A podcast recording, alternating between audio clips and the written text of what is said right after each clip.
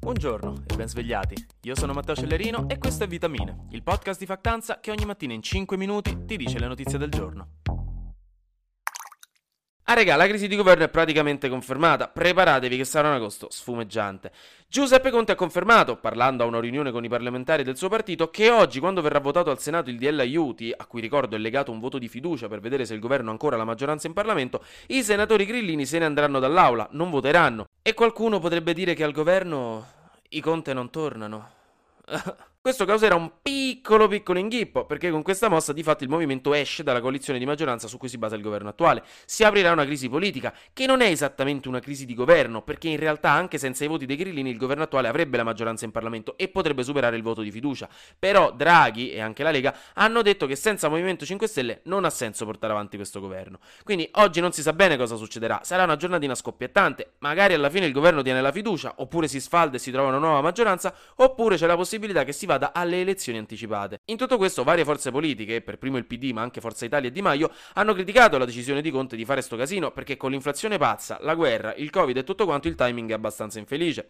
L'unica che non vedeva l'ora è Giorgia Meloni, visto che se si va alle elezioni Fratelli d'Italia diventerebbe probabilmente il primo partito del paese, quindi ovviamente gli conviene. E subito infatti ieri Giorgia Meloni ha iniziato a fremere più del vostro gatto quando gli grattate la base della coda. Quindi sia Fratelli d'Italia che la Lega sono contenti se si va alle elezioni. Faccio giusto un ultimo recap per dirvi perché siamo arrivati a questo punto, perché sembra che sta cosa sia spuntata così fuori dal nulla, e in effetti in parte è vero. Ma perché il Movimento 5 Stelle quindi si è inventato sta festicciola estiva?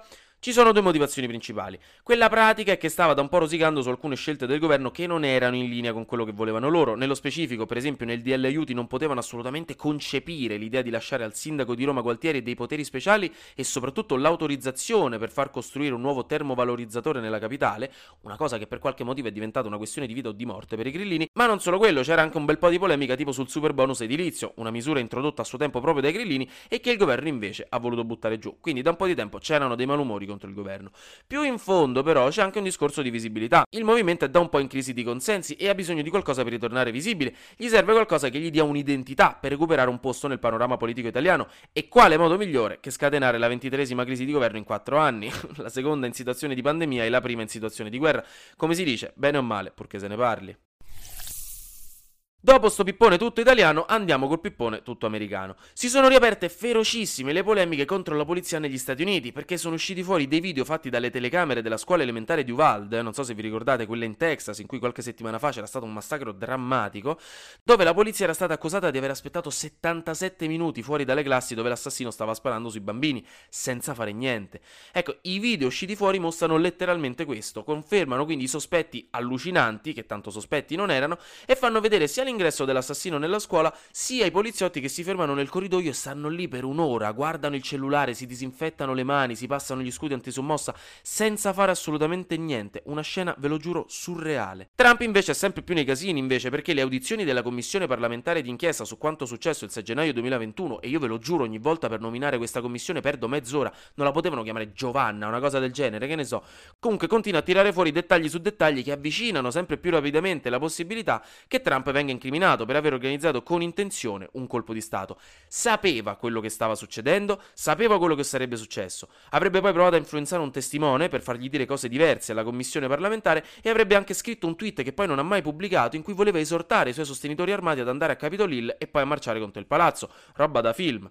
Parlando di colpi di stato poi c'è stata una scelta che per me è stata fantastica ovviamente, ma che per motivi legali devo dire che è stata inquietante, in cui John Bolton, un repubblicano, durante un'intervista per difendere Trump ha detto che non si poteva trattare di un colpo di stato perché non era stato pianificato accuratamente, e lui di queste cose se ne intende perché nella sua carriera ha letteralmente aiutato ad organizzare dei colpi di stato, quindi dobbiamo fidarci.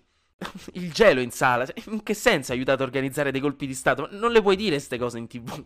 Probabilmente quindi avrebbe aiutato a organizzare qualcosa in Venezuela, in cui nel 2019 ci fu un colpo di stato fallito nei confronti del presidente Maduro. Una cosa incredibile, fantasia. Infine ieri sono usciti nuovi dati sull'inflazione, che negli Stati Uniti ha raggiunto il 9,1% su base annuale, che è un botto, è il tasso più alto dal 1981.